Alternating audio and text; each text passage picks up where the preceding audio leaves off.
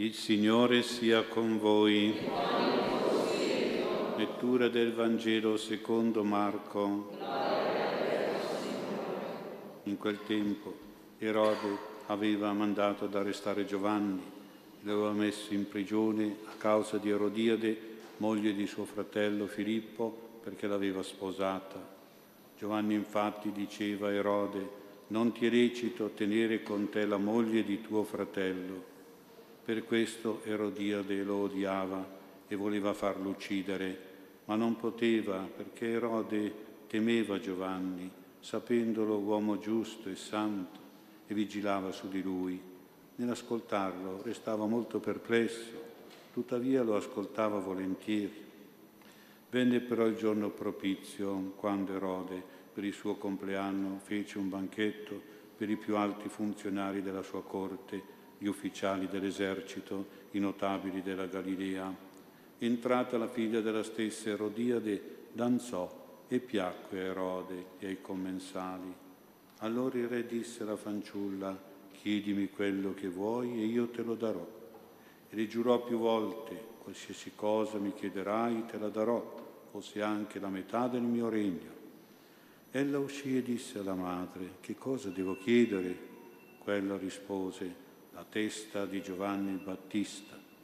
E subito entrata di corsa dal re fece la richiesta dicendo, voglio che tu mi dia adesso su un vassoio la testa di Giovanni il Battista. Il re, fattosi molto triste a motivo del giuramento dei commensali, non volle opporre un rifiuto e subito il re mandò una guardia e ordinò che gli fosse portata la testa di Giovanni. La guardia andò, lo decapitò in prigione e ne portò la testa su un vassoio. La diede alla fanciulla e la fanciulla la diede a sua madre. I discepoli di Giovanni, saputo il fatto, vennero, ne presero il cadavere e lo posero in un sepolcro. Parola del Signore.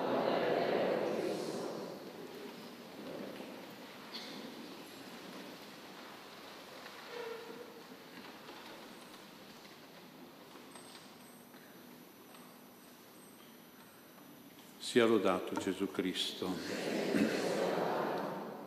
Nel Vangelo del martirio di Giovanni Battista vediamo in atto un combattimento, un confronto, una lotta tra l'angelo custode e il diavolo tentatore nel cuore di un uomo.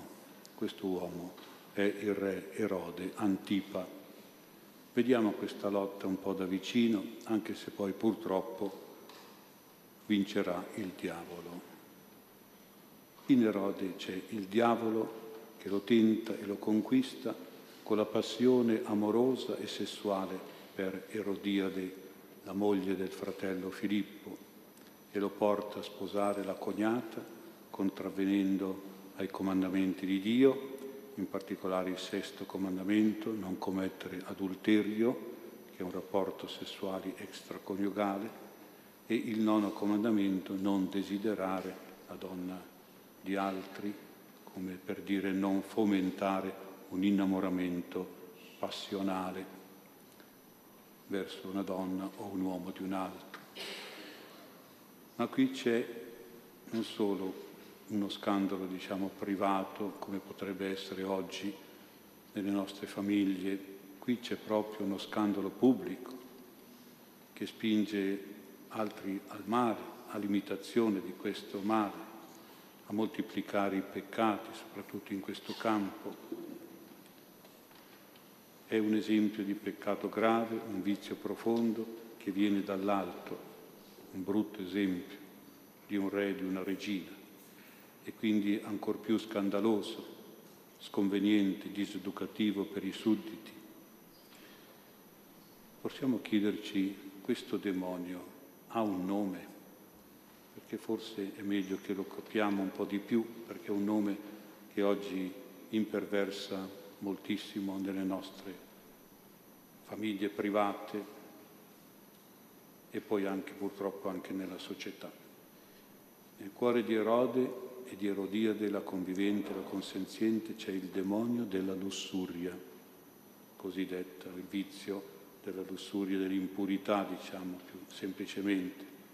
Una lussuria portata dall'alto come un cattivo esempio, che tende quindi poi a dilagare nella società, nel popolo, a influenzare il popolo, questo cattivo esempio.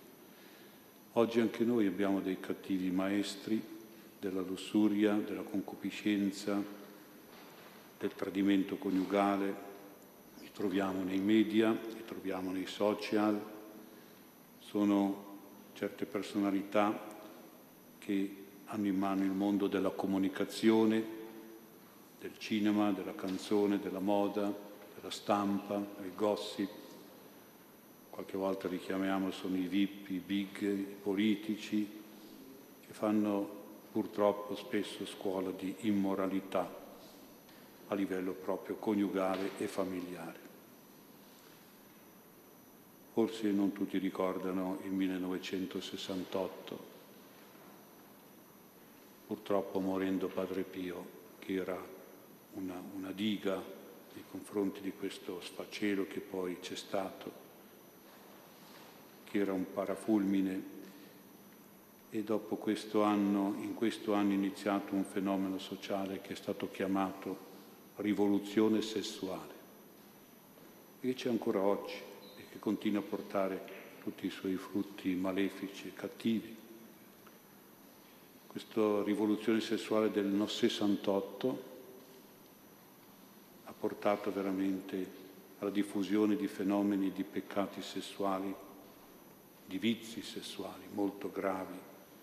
Pensiamo alla pornografia, alla pedofilia, l'erotismo, il pansessualismo, l'uniformità e genericità sessuale, l'omosessualità, le perversioni i contraccettivi, gli aborti, l'inseminazione artificiale, i divorzi, le convivenze, i matrimoni civili, addirittura la poligamia, eccetera, eccetera. Ho citato solo alcuni, alcuni di questi frutti del 68, della rivoluzione sessuale. Rivoluzione sessuale che sicuramente è stata provocata dal demonio della lussuria, del vizio della lussuria. Questo semplice elenco ci fa capire come i peccati del sesso sono quelli più frequenti e più pericolosi, sia per la salvezza dell'anima di ogni singola persona, sia per l'ordine morale della società. Stando alle parole della Madonna Fatima, già prevedeva lei questo 68, i peccati gravi, dice la Madonna, che portano le anime all'inferno sono quelli della carne. Noi diciamo quelli del sesso, dell'impurità, della lussuria e quando gli esorcisti fanno qualche esorcismo il demonio conferma, conferma che questo, questi peccati della carne sono una grande rovina per le anime e per la società. Vediamo un po' adesso questi qui diciamo sono fenomeni che forse dobbiamo un pochino sintetizzare per capire la strategia del demonio, perché altrimenti corriamo di qui di là, combattiamo questo quello, ma non abbiamo in mente dove lui vuole arrivare. Satana ha una strategia raffinata, una strategia precisa e mi sembra tre punti di questa strategia che dobbiamo almeno accennare Satana innanzitutto agisce a livello mondiale adesso, con le famose, purtroppo tristemente famose teorie del gender e dell'LGBTQA, insomma aggiungo tutte quelle cose lì, tanto mi avete capito. Queste gender, queste LGBT tendono a diffondere le più strampalate e corrosive ideologie pansessualiste impongono, si impongono a livello culturale, in tutti i campi, filosofico, psicologico, pedagogico, purtroppo sociologico, e poi anche a livello legale, perché vogliono avere una forza legale per dominare, per imporsi. Con le leggi dei, lo richiamano i nuovi diritti, diritti, che si presentano come normali, come moderni, addirittura genetici, questi diritti, C'è un elenco lungo che vi risparmio perché salta sempre fuori anche nei programmi di certi partiti politici progressisti, tutte cose contro la legge di Dio, contro la Sacra Scrittura, l'insegnamento della Chiesa, contro Dio stesso, contro Cristo stesso, che condannava persino uno sguardo impuro verso una donna, solo uno sguardo, che diventa desiderio, passione, innamoramento e poi trasgressione grave anche. Questo è il primo punto, dobbiamo stare attenti a queste teorie gender LGBT che oggi sono sbandierate come un arcobaleno, bello, chissà che bello arcobaleno questo è. E poi agisce, secondo punto, attraverso la gioventù, questo è il tragico, attraverso la gioventù, assecondando e tollerando e avvallando tutte le devianze, le devianze giovanili, tutte quelle possibili e immaginabili che uno dice ma dieci anni fa queste cose non si pensavano neanche, adesso sì invece. Io ho provato a contarle, a occhio e croce sono 60, 70, pensate voi queste devianze a che punto sono arrivate e a che diffusione hanno. È un vasto elenco, una vasta diffusione. È un assortimento terribile di distruzione della nostra gioventù, a partire dall'infanzia addirittura, bambini, fanciulli, adolescenti, preadolescenti, giovani. Non mi meraviglia che la Madonna cerca di salvare la gioventù e proprio nei santuari mariani si svolgono dei meeting dove si vede un'altra bella gioventù che prega, che adora, che canta il Signore, che invoca la Madonna. È bello vedere questa gioventù, ma questo è una piccola minoranza purtroppo. La Madonna vuol far capire che bisognerebbe in tutte le parrocchie suscitare questa gioventù proprio per combattere quell'altra, che non è colpa dei giovani, ma sono rovinati così c'è un gravissimo pericolo che non c'è mai stato peggio di quello di oggi, non c'è mai stato. Io penso che il demonio ragiona così, io rovino la gioventù e ho in mano il mondo futuro, perché il futuro del mondo sono i giovani. Allora se lui riesce a rovinare i nostri ragazzi, i nostri bambini, i nostri fanciulli, i nostri adolescenti, ha in mano il mondo futuro e qualche volta le rovine sono proprio irrecuperabili. Eh.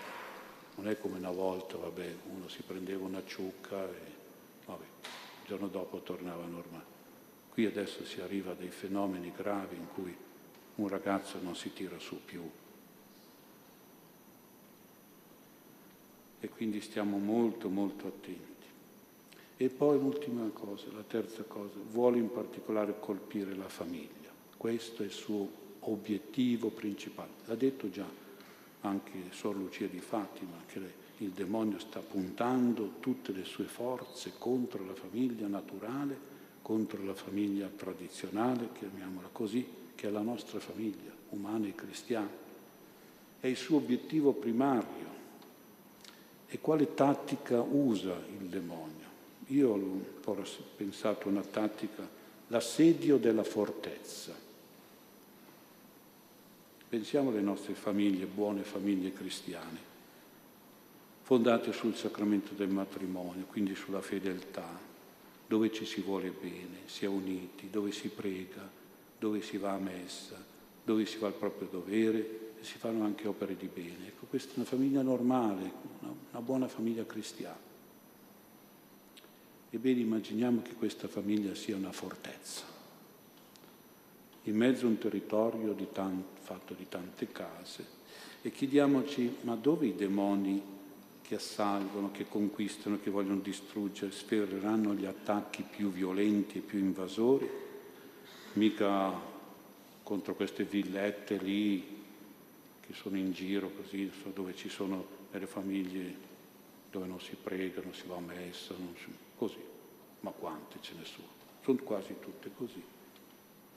Non è che voglio essere pessimista, però lo vedete anche voi. Queste qui sono famiglie già, sono già soggiogate, sono già alleate del maligno. Il maligno si accanisce contro le fortezze, ma per forza devi occupare e distruggere il castello, la fortezza, perché quello è il punto di difesa e di conquista del territorio. E allora se non distruggi la fortezza, lascia stare le casette, è quella che tende. Sono le famiglie buone, quello a cui il demonio fa di tutto per distruggerle. E però succede che anche a volte le fortezze, queste famiglie buone, sono sguarnite, sono vuote, sono addormentate perché non pregano più, perché non praticano, non hanno difese spirituali. E purtroppo c'è anche questo fenomeno, fortezze. Allora, queste belle famiglie purtroppo vengono poi abbruttite vengono annullate nella loro religiosità, razionalità e anche nella fisicità delle persone. Io noto c'è una, un, un aumento impressionante delle manifestazioni malefiche, improvvise, strane, certe ossessioni diaboliche, proprio dentro le parentele, belle parentele, dentro belle famiglie, che si creano proprio in queste belle famiglie delle ansie, delle depressioni, dei sensi di colpa, oppure delle rabbie, dei rancori, dei nervosismi. E sono persone volte proprio le nostre persone care. Perché può succedere che una persona buona, normale, calma, improvvisamente, magari anche sporadicamente, diventano strane, diventano aggressive, diventano trasgressive diventano volgari, anticlericali, bestemmiatrici, avverse al sacro e al santo, chiuse, depresse, con tanti malesseri. Ma dico, ma questa era una persona, era un così bravo papà, una così brava moglie, così bravo marito. Improvvisamente si scatena in lui. Che cosa? Eh, che cosa? Lì si sveglia o un demonio che era già dentro, oppure entra un demonio quelli che il Vangelo chiama spiriti impuri, spiriti immondi, spiriti maligni, spiriti cattivi. Ci sono nel Vangelo tutti questi spiriti. Adesso non ci sono più, no? Ci sono, ci sono. E sai dove arrivano? Proprio nelle famiglie buone. Ma come un bravo marito era così? Oh, adesso si è messo a bestemmiare, si è messo a dire in tutti i colori, a aggredire la moglie perché va in chiesa, o il figlio, i figli che cominciano a prendere i genitori di Mire, così. Ma insomma, poi lo chiamano, eh, è diventato bipolare, e caro te bipolare, insomma. Un polo era, è lui, quando è buono sia ancora lui, certamente, l'altro polo però vuol dire che è entrato qualcuno, si è svegliato dentro di lui qualcuno, con la M, il maligno. Ecco. E dove, dove anche il maligno fa degli attacchi più insidiosi anche, perché lui sempre cerca di anticipare il problema, eh, per distruggere un matrimonio una famiglia. Punta sull'innamoramento. Oh, come adesso. Metto insieme un bravo ragazzo, una brava ragazza, con una che, o con uno che, eccetera, eccetera. Li metto insieme. Metto insieme il pesce buono e il pesce cattivo, la stessa rete coniugale, familiare, cosa succede? Pesce cattivo mangia il pesce buono, aggredisce il pesce buono. Il pesce sano col pesce malato, eh, il pesce malato attacca la malattia a quello sano. Quante malattie? E dobbiamo stare attenti perché nell'innamoramento uno è cieco, è fascino psicologico, bellezza fisica, ma tu vai a vedere che, ti, che anima ha questo qui. Questo devi vedere, devi valutare, addirittura andando alla radice de, di lui, che sono i suoi genitori, la sua famiglia. Devi arrivare fino a lì per capire una persona, perché quando uno è fidanzato, fidanzati, il ragazzo, la ragazza, ma si presenta sempre bene, eh, con la cravatta, con la giacca, bello, oh, che bella persona, che bravo, come santo, come... Eh, ma è furbo, c'è la furbizia c'è l'inganno. Poi si comincia a manifestare quello che veramente è. Difetti, debolezze, manie, pazzie, storture psichiche, cattiverie di coscienza, mentalità ingiuste e assurde e quando si manifesta voglio vedere poi che tipo di matrimonio felice è quello e che fine fa poi quel matrimonio, quella famiglia, sofferenze, tragedie, separazioni e divorzi. E c'è un altro fenomeno, perché oggi tutti amici, amiche, quando uno smette di andare con i genitori o con i parenti, comincia con gli amici e andiamo al mare, andiamo in montagna, amicizie, qui amicizie, di là.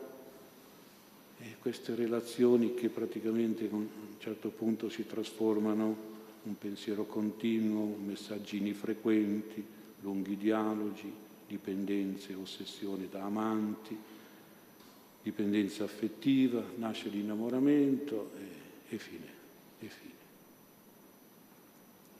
Dobbiamo stare molto attenti perché le occasioni create dal demonio favoriscono le tentazioni e le tentazioni provocano le debolezze le cadute nel peccato.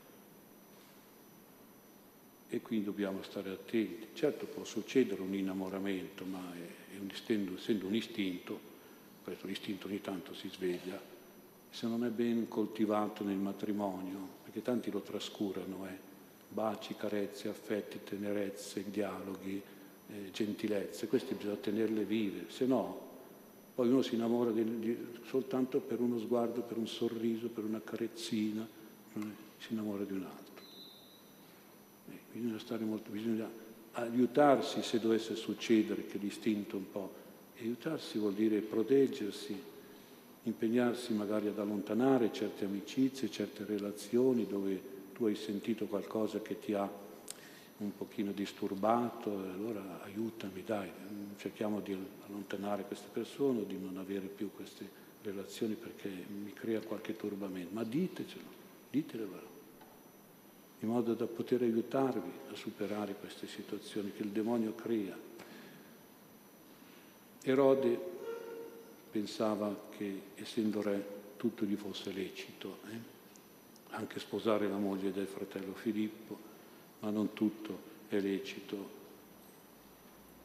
Attenzione quindi veramente a non entrare in una mentalità satanica dove uno si sente anarchico, ecco, cioè faccio quello che voglio, faccio quello che fanno tutti. Bisogna davvero che si alzi anche nella Chiesa qualche voce profetica forte come quella di Giovanni Battista che dice no, non ti è lecito, questo è peccato, questo non è morale, questo è contro la legge di Dio e non farti ingannare, perché il demonio è maestro nella falsità. Adesso cambiano tutti i nomi, no? non vi faccio l'elenco perché sarebbe... Il nome di un peccato diventa un bel nome, si può girare così aborto, interruzione di gravidanza, eh, eutanasia, mm, interesse del paziente, che muoia tranquillo, bello, insomma così. E tutte queste, ce ne sono tante, ti mettono dentro la falsità nei nomi, cambiano il nome negativo in nome positivo, in modo che, oh sì, perché no? Divorzio, eh, eh, non stai bene, vuoi, vuoi star bene, allora divorzio, devi star bene tu, divorziare e stare bene. Ecco. E guardate che stiamo attenti, che stanno entrando tutte queste ideologie veramente false. Ecco, insomma, vi ho detto un pochino così, adesso un po' più brevemente, vediamo, abbiamo visto il primo combattente nel cuore di Erode, che è il diavolo, e in particolare quello della lussuria. Ora vediamo il secondo combattente, che è l'angelo custode di Erode. Poverino, sto angelo gli ha fatte di tutte, abbiamo sentito anche nel Vangelo, ha fatto di tutto, si dava da fare con suggerimenti per combattere sto diavolo che stava prendendo possesso di Erode, suggeriva a questo re un certo timore dice, rispettoso verso Giovanni Battista, un timore, un rispetto, una venerazione. Suggeriva la coscienza che Giovanni era un uomo giusto e santo, come dice il Vangelo. Quindi aveva la coscienza, ma questo uomo è giusto e santo. Suggeriva la difesa e la protezione di Giovanni Battista, soprattutto nei confronti di Erodiade, che odiava Giovanni e voleva farlo uccidere. Suggeriva di ascoltare quello che Giovanni gli diceva, anche se le parole di Giovanni gli mettevano un po' di sensi di colpa, di imbarazzo, di incertezza nei confronti del suo atto immorale, del suo stato di peccato e di vizio. Quanti buoni suggerimenti di giustizia, verità e moralità l'angelo custode di Erode gliela dati e, combattendo contro i suggerimenti invece del demonio. Il problema sta nel fatto che poi Erode trascinato dalla sua superbia, dalla sua incoscienza, dalla sua sconsideratezza, dalla sua farsi vedere che lui dava anche metà del regno a quella ballerina lì, perché lui era generoso, eh? però è stato circuito, giurato pubblicamente e quindi la trama di Erodide si è conclusa, anche se ha avuto la tristezza, ha ordinato il martirio di Giovanni Battista nonostante la tristezza nel cuore, non poteva fare più niente. Il demonio come, come è riuscito a, a, tacere quello che l'angelo diceva e a far parlare solo il demonio. San Giovanni è allora un martire del demonio, il demonio di Erode, che certamente era nel suo cuore, ancora di più, nel cuore di Erodiade. Questa vicenda ci deve insegnare che anche nel nostro cuore spesso si svolge un combattimento tra i suggerimenti del demonio e le ispirazioni dell'angelo, tocca a noi davvero collaborare per la vittoria del nostro angelo, soprattutto verso, per non esagerare, semplicemente il nostro difetto predominante. Ce ne abbiamo uno che fa capo di tutti i nostri difetti, eh? Il peccato più frequente che noi facciamo, l'inclinazione più negativa che noi abbiamo il vizio più forte che abbiamo, la passione più sregolata che abbiamo. Cosa sono? Cosa può essere? Eh, sono cose normali, la rabbia, l'invidia, l'odio, la gelosia, la superbia, l'egoismo, l'avarizia, la pigrizia, la golosità, eccetera, eccetera. Attenzione se riusciamo a capire che il capo è quello che dobbiamo combattere, eh? Il nostro angelo ci dice punta su contro quello lì, perché è quello che poi ti fa fare, ti porta dove volgono i demoni. I demoni sono forti, sono astuti, creano dipendenza, creano occasioni, creano tentazioni, creano seduzioni. Li dobbiamo riconoscere, li dobbiamo smascherare, dobbiamo dire vattene da me, nel nome di Gesù, vattene via. Mi è venuto un sentimento di cattiveria, vattene via sto sentimento, brutto, demonio, vai via da me, dal mio cuore. Perché devi essere cattivo verso questa persona? Perché devi pensare male, parlare male di, di questa persona? vai via, non ti voglio, dobbiamo essere chiari e smascherare, perché lui cerca di entrare nel nostro carattere, nelle nostre debolezze, nelle nostre difficoltà. L'importanza quindi della devozione all'angelo custode, la preghiera, l'ascolto del nostro angelo. Dobbiamo essere coscienti di questo nemico che è dentro di noi, un nemico particolare, un demonio personale, quasi direi, qualche volta che fa covo, covo di demoni, c'è anche questo, più di uno, ma c'è sempre il dominante. Dobbiamo ancora di più però avere coscienza dell'amico che abbiamo, l'angelo custode, nostro alleato, nostro guerriero dentro di noi. Affidiamoci alla sua difesa, alla sua protezione, diventiamo dei forti combattenti insieme al nostro angelo avremo sempre la vittoria nelle battaglie morali e spirituali della vita avremo sempre il suo aiuto e la sua protezione insieme a quello dell'Arcangelo generale che è San Michele Arcangelo.